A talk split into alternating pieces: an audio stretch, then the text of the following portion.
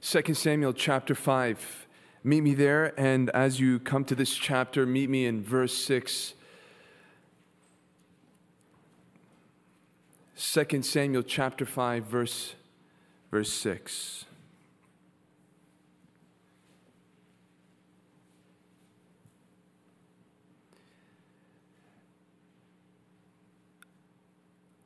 And the king and his men went to Jerusalem against the Jebusites, the inhabitants of the land, who said to David, You will not come in here, but the blind and the lame will ward you off, thinking David cannot come in here. Nevertheless, David took the stronghold of Zion, that is, the city of David. And David said on that day, Whoever would strike the Jebusites, let him get up the water shaft to attack the lame and the blind who are hated by David's soul. Therefore, it is said, The blind and the lame shall not come into the house. And David lived in the stronghold and called it the city of David. And David built the city all around, the Millo inward. And David became greater and greater, for the Lord, the God of hosts, was with him. Lord, this is your precious word. We want to savor it tonight. We want to be nourished by it tonight. And Father, we are excited to be in your house tonight. Lord, open our minds, disarm our hearts, and let the implanted word save our souls. Save it from sin, save it from fear, save it from discouragement, save it from deception. We pray that there would be a special touch on this Bible study Lord, we long to fellowship with you, and you have given us the means through your word. Now let this word wash over us, cleanse us, polish us, whatever needs to be done for us to have a greater reflection of the person of Jesus Christ. Oh, we are, we are so honored, Father, to be in this place, in your presence with your people. In Jesus' name we pray. Amen. In a brief five verses, if you were here last week, you and I read the fulfillment of Samuel's prophetic word and God's promise to David because he was finally inaugurated as the king over all of Israel, not just Judah, but over all the tribes. And in our study tonight, we will quickly note how David proved to be God's chosen man for the assignment because almost immediately he is going to make great advancements for the nation. And when we see this, what we will also recognize is that in the following chapters, it will really be just like a series of conquests and campaigns that David is able to achieve. And it will be a direct result of his gifted leadership and his love for God and for God's people. And each story will give us the necessary instructions to understand who God is and his ways with man. But even with that general observations of this new section in our study of the life of David as the king of Israel, we already have something to consider and meditate. And it is this in the same way that David brought about immediate blessing the moment Israel recognized and elected him as the king so it is with the person who submits to the lordship of Jesus Christ. There is sudden reward, there is immediate blessing. And if you're a follower of Jesus Christ, you know, you know that the moment you've truly repented and believed on his name, there is this infusion of peace, this overwhelming joy, this burden of sin that rolled off of your back and as a follower of Christ, you know that that is just the beginning, that is just the genesis of the rewards that will follow us who chose to follow him. And here's what's amazing. In this, in this study, the way we're going to frame our application is that in the same way we see unique features that are attributed to the kingship of David, it will point to the ultimate fulfillment of the characteristics that are found in the kingdom of Jesus Christ when He takes up ownership of a life and when He will ultimately take ownership of our world. And so we read it. What was the first thing that King David sought to do as the newly established leader? he, he thought it necessary to, to create a headquarters, a political capital for Israel. And the choice was Jerusalem. Any idea why Jerusalem? Not many reasons, but there are some reasons. Has anybody been to Jerusalem other than our elder? You've been? Anything unique about Jerusalem that would make this a good choice for a capital? Very good. Did you hear it? This was a strategic move, geographically speaking. Jerusalem is a mountainous region, it, it, it is hilly, it is rocky, and so it provides natural fortification. And this is what David sought to do to, to create his citadel in a place where any enemy invasion would be much more difficult to accomplish. And so he goes, and there, there are other reasons, there are other political reasons, but here's one to consider that this was a, a great move in terms of military genius. But as we read, David would not plant his flag so easily in Jerusalem because it was already occupied by the Jebusites. And in case we have forgotten, the Jebusites are just one of the people groups who were the inhabitants of the land of Canaan before Joshua led Israel into the promised land to overtake it. And apparently, we read it, the Jebusites resided with the Israelites for centuries. And the main reason why is because there was a lack of ability, or rather, a lack of willingness, a lack of faith from a particular tribe of Israel to remove the Jebusites from the scene so that they can have all that God purchased for them in the promised land. Can you guess which tribe it was that failed at the assignment of removing the Jebusites? Very good. The tribe of, go to Judges chapter 1 so you can see it. Judges 1. Rewind a little bit and look at Judges 1, chapter 1, verse 21, and you'll see the answer. Our brother said it, but it's good to see it in our Bibles. Here's the tribe that failed.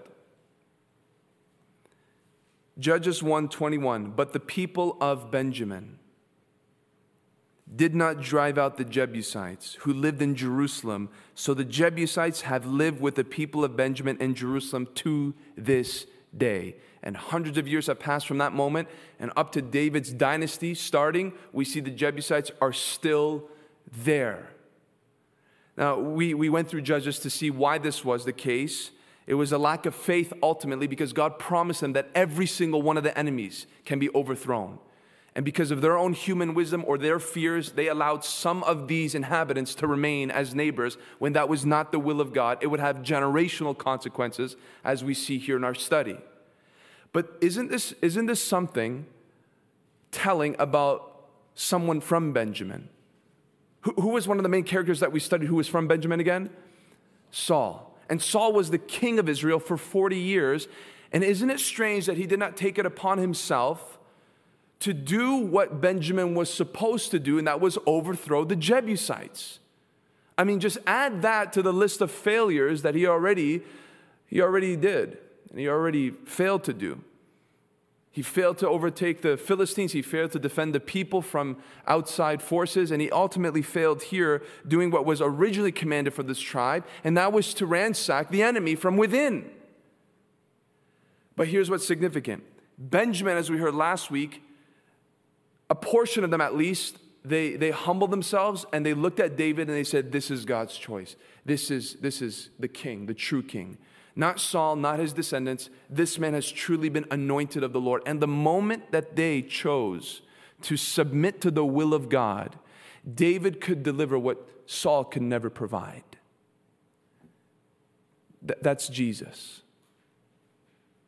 When you and I stubbornly try to govern our own lives, our dreams, our passions, our flesh, our sin, thinking that we can rule ourselves well, and refuse to bow before the anointed one of the Lord, then you will never, when I mean never, I mean never, you will never know triumph over that which seeks to have dominion over you. And you have people who, who are not even Christian who can confess that there are certain habits and decisions that are self destructive, destructive to others. They may not label it as sin, but it is sin. And you might even have professing Christians, not truly born again, but they profess to be Christians, and they can never seem to overcome certain things in their lives. And I want to tell you the reason is is because you have refused to give yourself to the lordship of Christ in totality.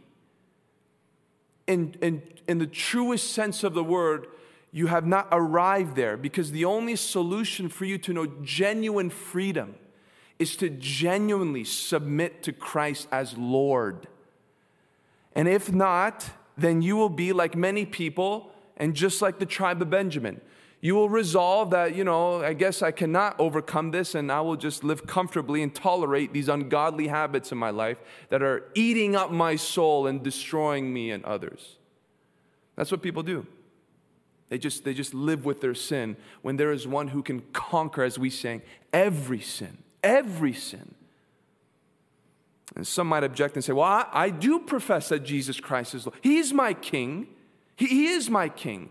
And yet at the same time, you are a slave to lust, a slave to pride, a slave to greed, a slave to envy. I encourage you to be honest with yourself and ask this question Is, is Christ king of all? Remember, David, before he was king of Israel, was king of one tribe, tribe of Judah.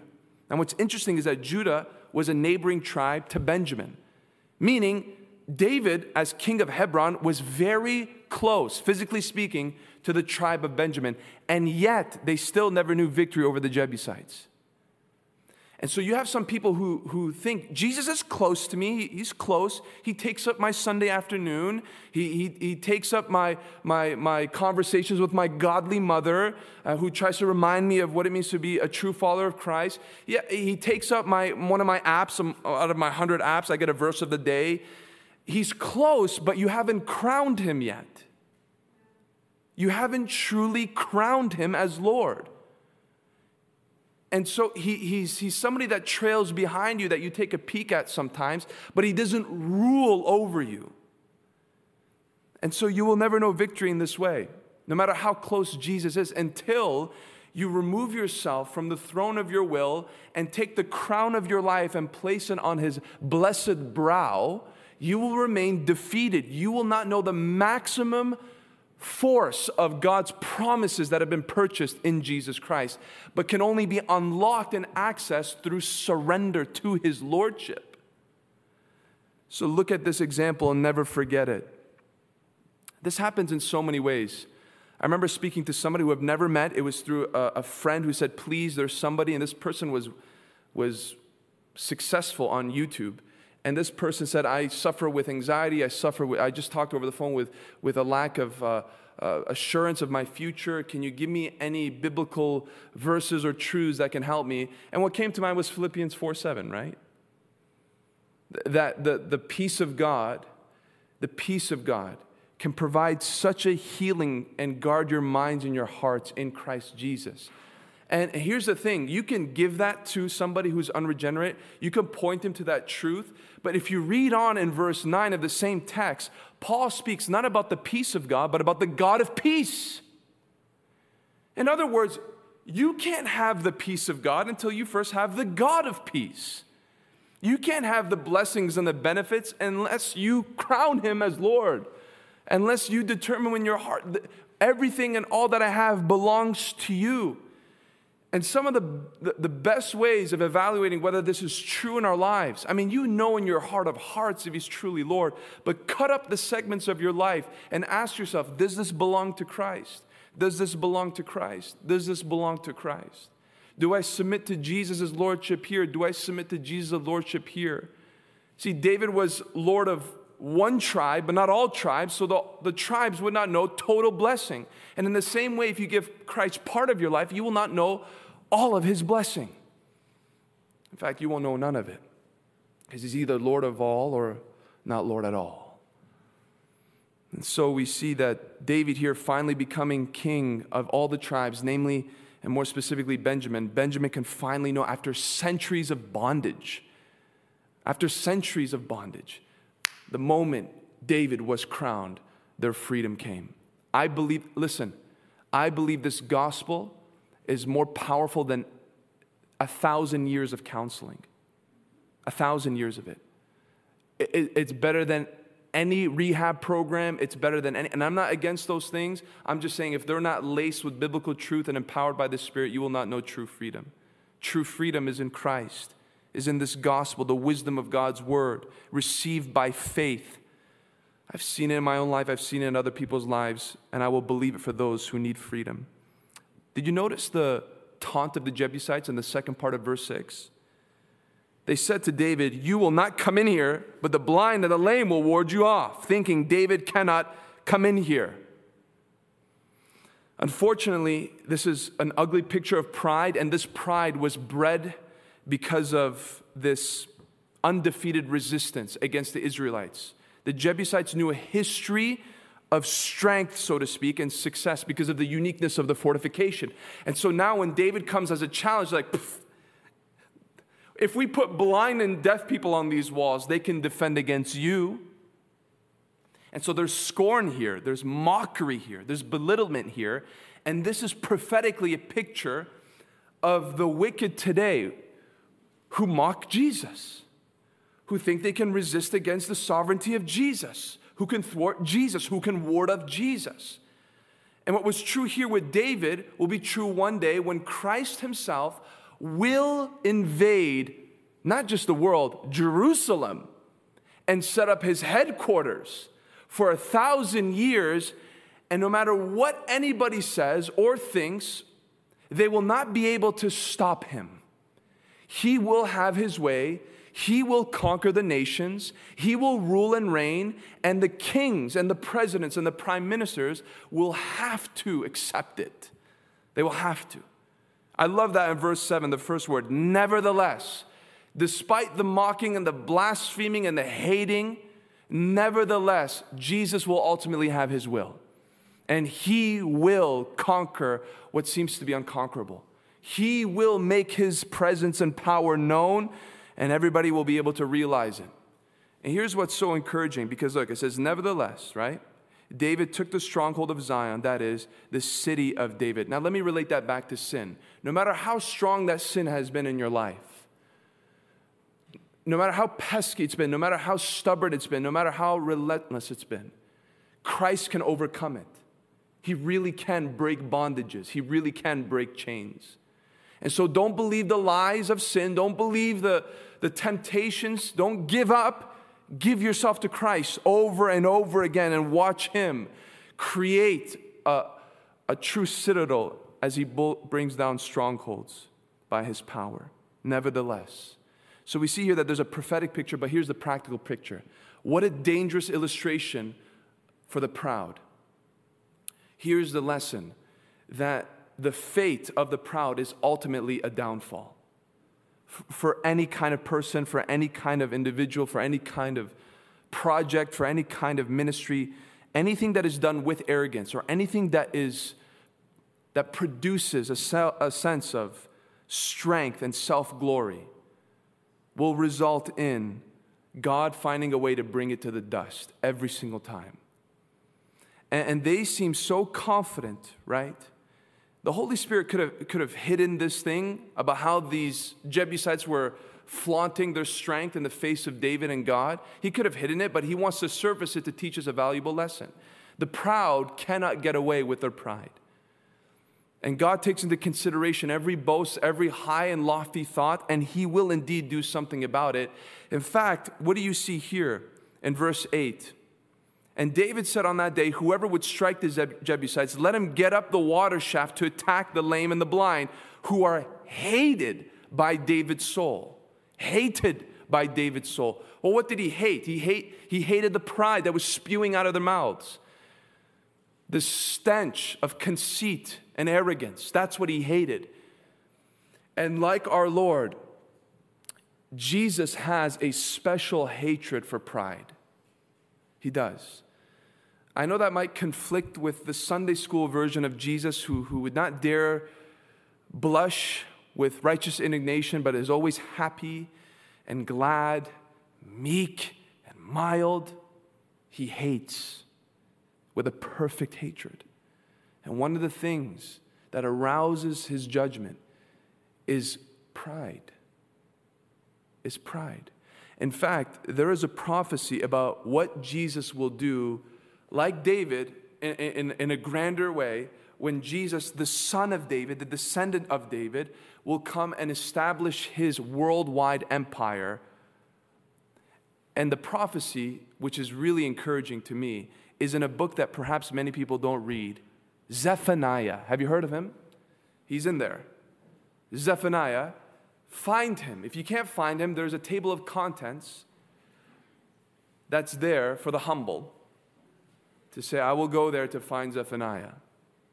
When you go to Zephaniah, go to chapter 3, and I want you to see prophecy about what the King of Kings will do when he invades the nations. Zephaniah 3:11. Are you there? Yes. You brought your textbook to school. Zephaniah 3:11, on that day, on that day you shall not be put to shame. He's speaking to the nation of Israel. You shall not be put to shame because of the deeds by which you have rebelled against me. Pause there. Isn't that wonderful? We will not be put to shame. We will not be put to shame because of the redeeming blood of Jesus. As we stand before Him, He will not rub our deeds of rebellion against us or in our faces. I praise God for that. But look at this. For then I will remove from your midst your proudly exalted ones, and you shall no longer be haughty in my holy mountain. One of the first things that Jesus Christ will prioritize in his return is that he will rid the earth of those who are proud. He will cleanse the lands from those who have a sense of independence, defiance against God, who glory in their positions, who boast in their possessions, who think they are not accountable to anybody, who have no thought or regard for the one who created them. One of the first things on Jesus' to do list when he returns is let's get rid of the lands from those who are exultant and who, who believe they are something apart from me. And it will be a successful campaign. No matter what these proud men have accomplished, no matter what kind of strength or resources they have behind their name, they will be removed. But not just that, they will be replaced. In other words, there will be a remnant left, and that's in verse 12. But look what the Lord says I will leave in your midst a people humble, humble and lowly they shall seek refuge in the name of the Lord. Those who are left in Israel, they shall do no injustice and speak no lies, nor shall there be found in their mouth a deceitful tongue, for they shall graze and lie down, and none shall make them afraid. So here's what you have. In contrast to the wicked who will be judged in the millennial reign, the citizens of God's kingdom will be characterized by humbleness and lowliness. And although this is a future promise, understand something. As believers, we believe in a present and future reality of God's kingdom. So we believe that we are citizens of God's kingdom now, that Christ rules in the heavens triumphantly, that he abides in our hearts, that we have been commissioned as ambassadors from a heavenly embassy into these worldly embassies. And as we faithfully represent him, we await the physical manifestation of his worldwide domain. So there is a present and not yet aspect of God's kingdom. Why do I bring that up? I bring that up because if Christ truly rules over a life in the now, then I am under the conviction that the realities of the future kingdom will be present in the heart of the believer today. In other words, if Christ will be king, will cause pride to be removed and replaced with humility, then Christ, who rules in the heart now, will have the same effect, will have the same work, will have the same result. And this is what I want to present to you. Because if you want to know whether or not the rule of Christ is in effect in your life, then here's just one example among many.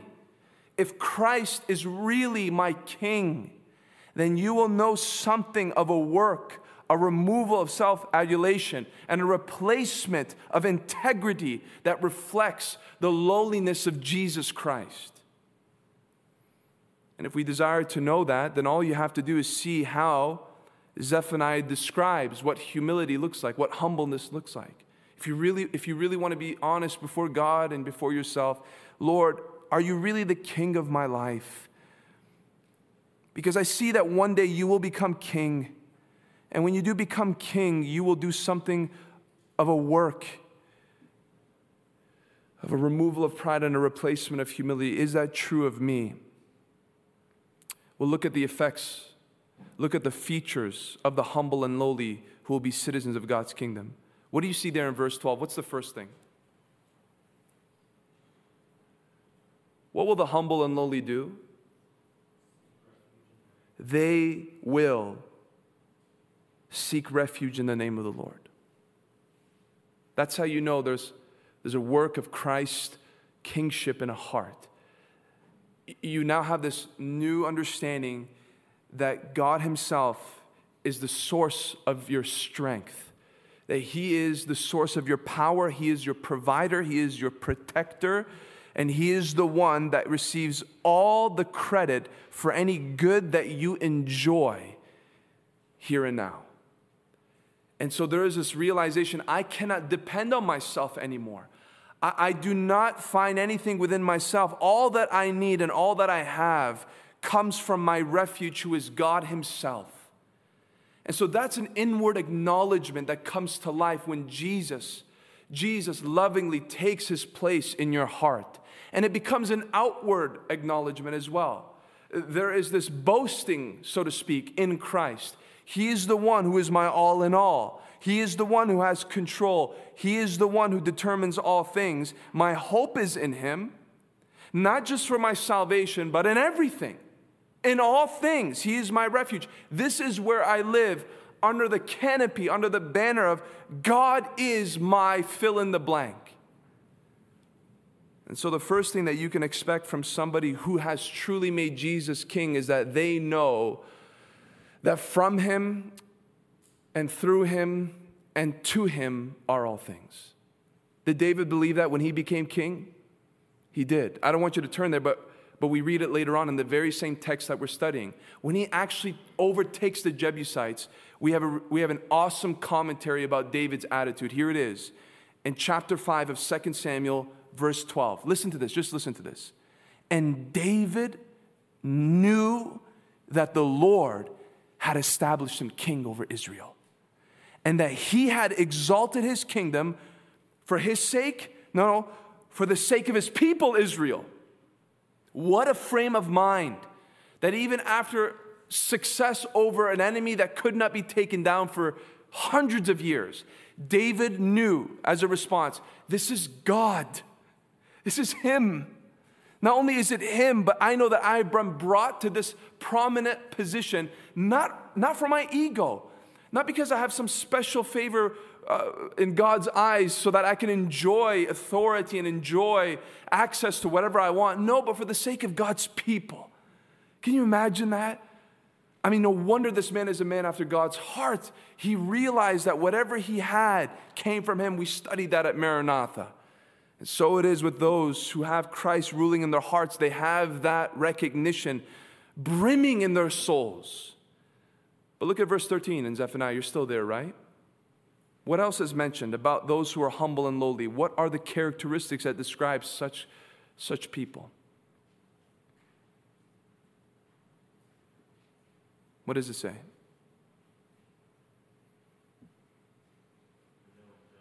Yes, yes. First thing, they shall do no injustice. One of the main reasons, you want to know one of the main reasons why there's injustice in like our legal system, for example? Selfish gain. Selfish gain. There, there's a personal agenda, though they have a duty for the common good of the people, they will step on anything and anyone in order to protect and provide for themselves. Even if it's corrupt, even if it's evil, they don't care. And the reason why I say that is the main reason is because that is a main thing that the Lord Himself brings up whenever He deals with leaders who are unjust. He tends to always point to bribery as the cause, right? Self preservation. Uh, them being the top of the list in, in terms of prioritization, that is the reason. You can replace injustice with unfairness. And the reason that there is unfairness is, is not because, I'm talking from a leadership standpoint, is because, not because of a lack of competence per se, but because of self. Self. And so I, I bring that up because those who have Christ ruling in their hearts will not be unjust, which also means will not be selfish, will not be unfair. So let's break that down. True citizens of the kingdom of God who are under the administration of the humble leader of the nations, leader of the universe, eh, they're not going to show favoritism. Right? They're not going to they're not going to manipulate others and slander their neighbors so that they can promote self. They're, they're not going to allow themselves to be guided by emotions or, or by human wisdom the standard of their judgment, the standard of their decisions out of the fear of the Lord will be God's word supremely. It will be God's will, no matter what it costs them. And so you have to understand that there is a, a work that is done in terms of how we deal with others. Uh, we do not become priority number one. We see that the good of others, the glory of God, takes place of, of us. We're in the back seat of this whole thing.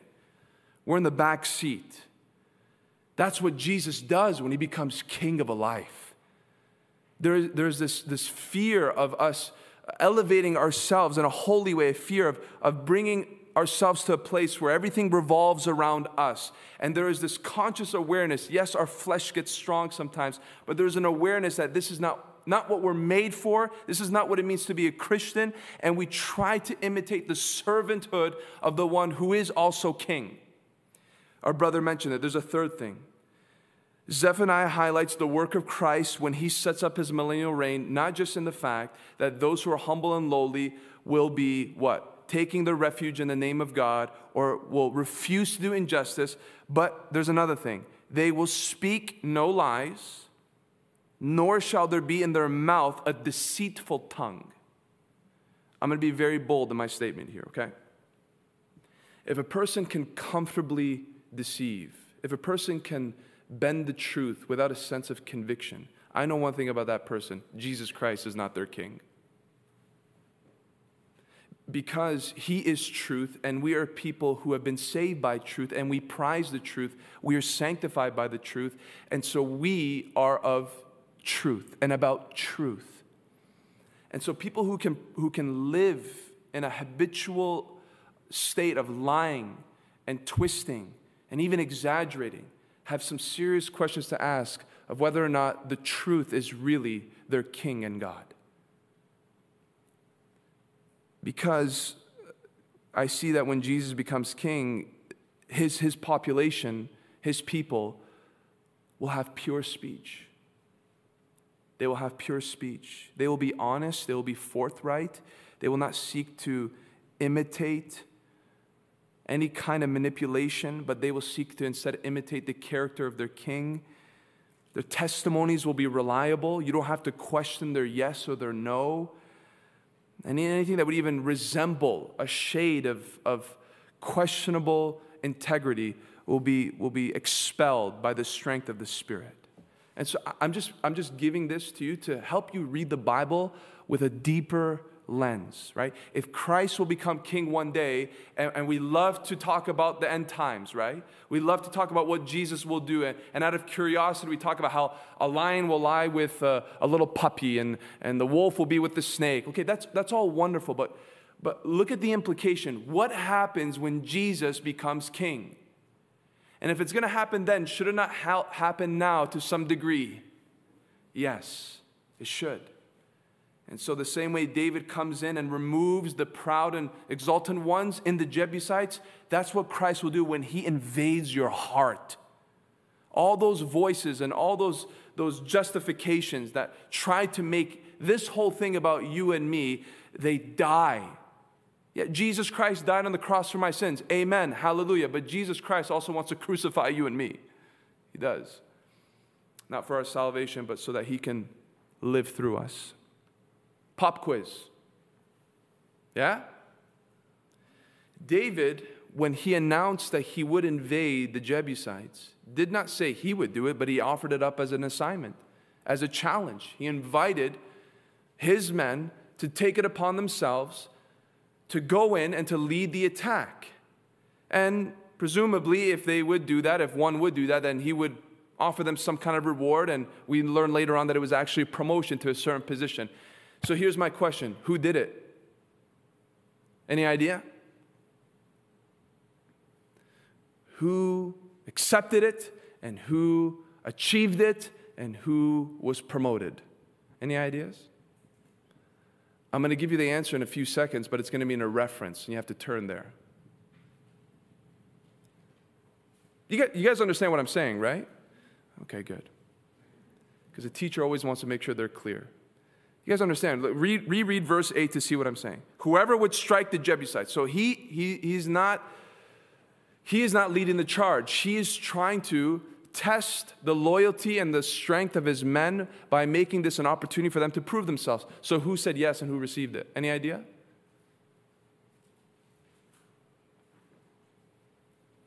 Another lesson of how we need to know other portions of the Bible to comprehend whatever we're reading in the moment.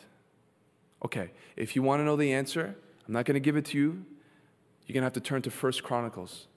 First Chronicles chapter 11. You have it? Well, let me give the reference and then I'll ask you. In First Chronicles chapter 11, verse 6. Do you have it, Vivian? What is it? Ah, did you hear the answer? Well, let's find out if you're right. First Chronicles chapter 11, verse 6.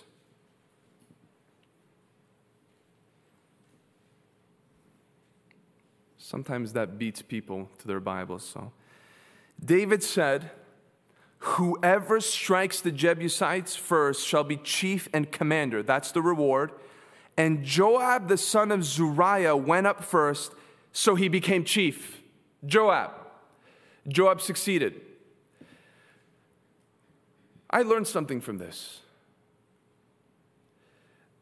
Joab was, was very gifted. He, he was very gifted. Uh, he could strategize, and then you couple that with this fearlessness, and he was top tier soldier. He, he, was, he was somebody that you wanted on your team. But here's what I take out of it because we already have a background on Joab to know something about this achievement. It is this that it is, it is possible to be, to be overwhelmingly talented or have great ability, and at the same time, walk in poor character.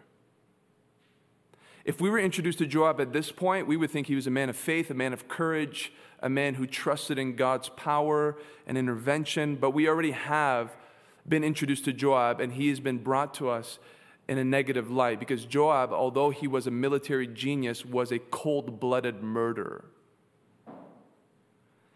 And what's, what's amazing here is that when you read on in 2 Samuel, we come to the end of David's rule and reign, and there is a portion of this book that gives us a list of David's mighty men. Have you read that chapter? It's just one name after the next, and sometimes with that name comes with the very thing that made them stand out in David's ranks as they were recognized for their faithfulness to his, his government. Here's the thing we'll get there when we go there. But when you go to that list of men in chapter 23 of 2 Samuel, you know what you'll realize? Somebody's not mentioned. Guess who? Yeah, Joab is not mentioned. Hold on. The chief and the commander of David's army is not even once recognized for his faithfulness and fidelity to David. How can that be? In fact, you want to see something even more shocking? I'm not going to tell you. You got to turn the leaves of sacred scripture and go to chapter 23. I want you to see this with your own eyes. And look here in verse 37 of chapter 23. This is near the end of the list of the mighty men who served alongside David. And the Holy Spirit honors these men. There's great, great, great instruction in this. But notice 2 Samuel chapter 23, verse 37, and this might astound you. Zelek the Ammonite, Naharai of Beeroth, the armor bearer of Joab, the son of Zeruiah. So you're telling me that the guy's secretary, his assistant, was named among the mighty men of David, and Joab was excluded? Jesus, on the last and final day, will exalt and esteem those that we did not think he would, and will not recognize those that we thought he should. If you're, if you're shocked by this, you're in for, you're in for a shock that might last hundreds of years in eternity. When you see who the Lord will promote and lavish with reward, and who he will not even identify as a servant, despite their history or their ministry on earth. That's, that's how much character means to the Lord Jesus. That's how much holiness means. Not our achievements, not our accomplishments, not our accolades, not what we have on our walls and frames, not how many people love us and share our stuff, none of that. What He will esteem the most is faithfulness done in humility and running this race, as Timothy says, with the rules that He has established. And so I see something here for myself. Lord, I I don't care if I'm an armor bearer on earth, if, if you will praise and commend what I was able to offer you from my redeemed status, not for my redemption, but from my forgiven place, I'd rather be an armor bearer than take over cities and nations. Give me a local church somewhere tucked in some rural area instead of preaching crusades with thousands of people if it means that at the end of the, the day, you will look at me and, and smile. I hope you have the same heart. Let's come back to 2 Samuel. Let's look at verse 9. And David lived in the stronghold and called it the city of David. That's not an arrogant thing, that's just a way of identifying his headquarters. And David built the city, right? All around, from the Millo inward. And David became greater and greater, for the Lord, the God of hosts, was with him. Now, in the, in the, in the next few verses, what you and I are going to behold is really just like a snapshot highlight reel of all these good things that happen, right? So almost as, as if, you, if you saw it on film, it'd be that time where you see just like just B-roll shots with like dramatic music where just one good thing is happening after the next. But here's the issue if you read this too fast, you might lose sight of something that actually is a hint of another spiritual lesson that is instrumental in our own sanctification. And so let's just read it. So we see here that he takes over the city. Not only does he take over the city, but he builds the city, he expands the city, and it goes beyond those borders. Verse 11 And Hiram, king of Tyre, sent messengers to David and cedar trees, also carpenters and masons who built David a house. And David knew that the Lord had established him king over Israel and that he had exalted his kingdom for the sake of his people Israel. So now what do you have next? You have a foreign pagan king who, who realizes this, this, this King David is, is somebody special. And so he wants to have a, some kind of allegiance with him. And so he, he sends a gift. And what does he do? He sends resources, he sends workmen. He says, Let me build you a palace in the city of David. And on top of that, more importantly, despite the fact that there's great success here, he maintains the health of his soul. How? We see here that in verse 12, as we heard, he acknowledges God as the source of all his success. God is the one who did this for me, and God brought me here to serve others and not serve myself. And so we, this is great, this is wonderful. And then we read on, verse 13.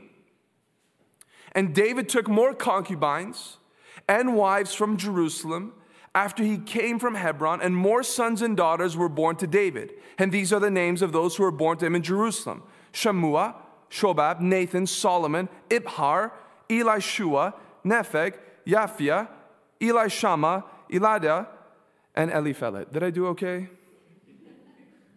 the Hebrew speaking man. So now we, we see that not only is his kingdom expanding, we see that his family is expanding, it's growing. Good thing or a bad thing? Bad, thank you. Red flag, not a good sign. If you get caught up in the hype of the highlight reel, you think, yeah, wow, look at this. Look, they're building the city, it's becoming beautiful, it's becoming stronger than whatever the Jebusites could do. We see that even now there's alliances outside. We see that there's, there's international recognition. And look at David, he, his family is growing too. Red flag. Red flag.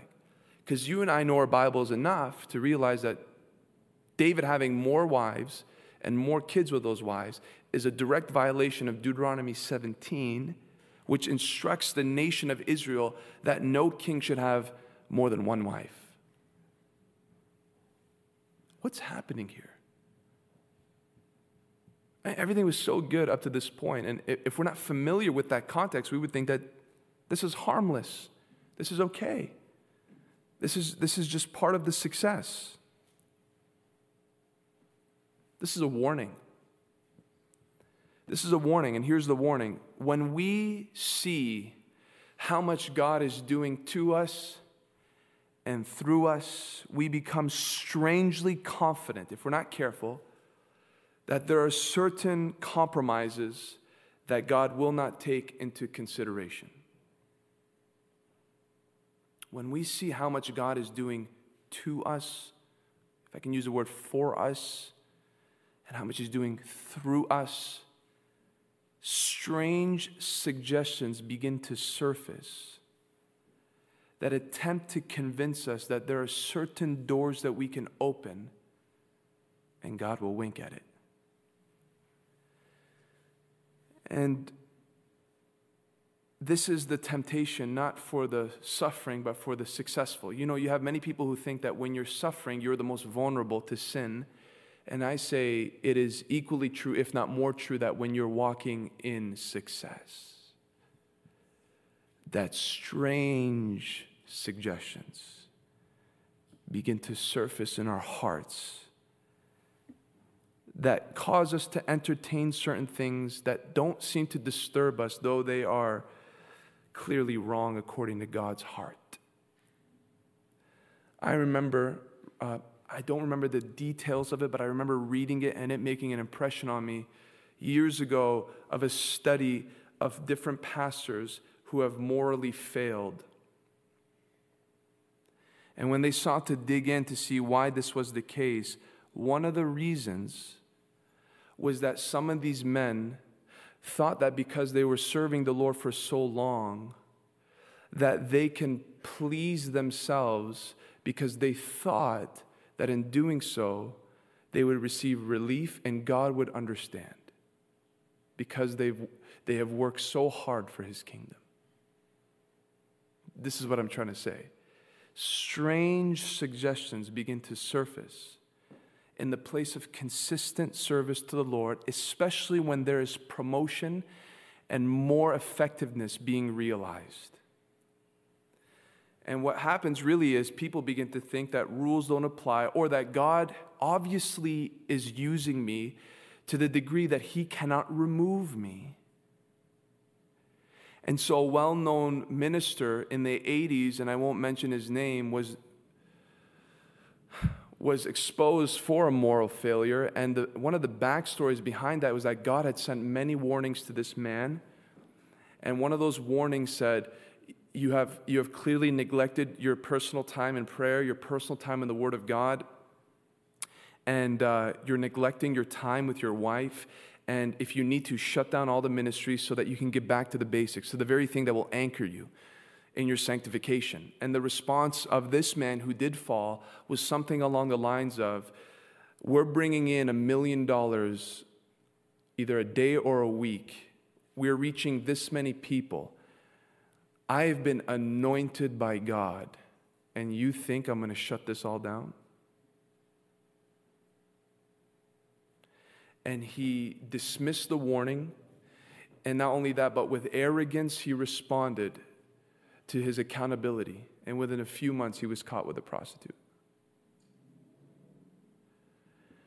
And so, what we see here are, are seeds of sin that will later on bring about sorrow to David and the very kingdom that he thought would not be affected by these decisions initially.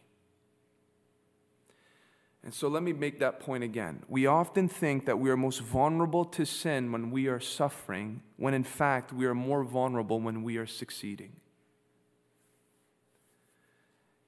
And so David, at this concluding point, had a foothold. There was a foothold there that, as we will find out later on, would come back to bite him. And so we have to be careful. We have to be on watch. Uh, we have to be on watch, especially when the fruit of our life seems to be just falling everywhere. And, and so many people are benefiting from our lives and being blessed by our lives. Let's look at that in, a ministry con- in a ministry context here. If God so chooses to overwhelm us with, with greater success and greater influence and greater reach, it is in those times that we need to be prayerful all the more. Look, I'll be honest the, the, the times where we feel like we don't need to pray are the times when we feel like everything's going right. It's, it's amazing what chaos and havoc does. It throws us on our knees. But we must be a people who know early on that not just when things are troublesome, but especially when all is well, that we would be even more vigilant, that we would be even more desperate and more careful than if things were not going our way that this is the kind of caliber that, that we need to reach as servants of the Lord Jesus Christ, right? This is why stories like this are given to us, so that we ourselves would be equipped to know how to endure not just suffering, but success. Success. I'll conclude with this. I'll conclude with the gospel truth, making it full circle. Perhaps you're in this place, you've heard of Jesus Christ, you, have heard of the essence of the Christian message, right? Uh, you could talk to heathens, and I've talked to them. I've talked to them on the streets. I've talked to them not knowingly at the moment, intoxicated. I talked to them when they stumbled out of clubs. And you ask them what Jesus did for sinners, and they'll say, He forgave us on the cross. God sent it to die for our sins as they're stumbling over their own, their own breath. And so you might have that general knowledge, but I have a question for you, and it is this is he king of your life? Is he king? Have you declared that he is the owner? He is the savior and he is the master of your soul. And there's this prophecy. Remember, I, have been pointing to a lot of prophecies of what is yet to come. But there is a well known prophecy. Has anybody ever memorized Isaiah 9 6? We, we usually bring it up at Christmas time. Does anybody know Isaiah 9 6 by heart? Yes, for unto us a child is born, a child is given, right? Yes. Anybody know it by heart? Go for it if you know it. Okay, that's Isaiah 9 7. So many of us know Isaiah 9 6, but we don't continue to see Isaiah 9 7 and its implications there. Isaiah 9 7 tells us something concerning the second coming of Christ. The first coming is in Isaiah 9 6, and the second coming is Isaiah 9, 9 7. Isaiah 9 7 tells and reads, Of the increase of his government and of peace, there will be no end. So when he actually sets up his government, with his government will be unending peace. That's what this world is looking for, right? But here's the thing the theme of unending peace will not be known until Christ is made king without rival. Only when Christ is the unrivaled king will we know unending peace. And listen, what is true globally is true individually. I've been trying to make that case all night. That if you want to know a peace that doesn't make sense, if you want to know resolve and rest and wholeness in your soul, then you must make him king today. And only then will you know the benefits of his kingship. Is your soul at peace with God? Or are you, are you concerned about your eternal fate, your eternal destination? Is your soul at rest to know that you are living in the very purpose and design that you were created for, and that is fellowship with God? Is your sin under the blood of Jesus? Or do you have this concern that as you stand before the living God, which we all will, and the account of your life is brought forth, that you have no substitute, you, you have no payment, it will, be, it will be on your shoulders. I present to you the King, Jesus Christ, who is here to rescue you. He is. He wants to save you from your sin. He wants to save you from that hollowness in your soul. He wants to fill it with Himself he wants to give you the assurance that you are safe for all of eternity. And He wants you to know the blessings that will be in full fruition when He actually physically returns on this earth today and day by day. He is a good king. There is no one like Him. He's a better king than you are of your own life. You showed up in this world, He made you and determined when you would come into this world. I think he will be a better king than you. And here's the thing he, he is not a king who comes with an iron fist, he is a king who comes to die, and he did, to make that bridge between you and him so that you can enjoy his presence forever. And how do you do that? You repent and believe. You realize how good he is and has goodness brought himself to the cross for your name and for your sake and for your soul. And then you acknowledge that by saying, I don't want the sin that put him on the cross. I don't want the sin that condemns me. I want to be rescued by this, this man who is the king of all things, and he will save you. Lord, we thank you for this study. And we ask, Lord, that in this time there would be a renewed found love for the realities that you have purchased for us when you become king. And we pray and we ask that for those who might, who might not know you in this place, that today they will bow the knee at your throne and they will say, Lord Jesus, I confess you as my Savior. I confess that God raised you from the dead. I confess that you are the living Christ and that you have come to rescue sinners. I am a sinner. Save my soul. I long to be a citizen of your kingdom. I long to live with you for all of eternity. And Lord, may this, may this night be a turning point for someone. And may your kingdom grow through the ministry of Maranatha Bible Church. Help us be faithful ambassadors of your kingdom. In Jesus' name we pray. Amen. Let's stand and worship this King together.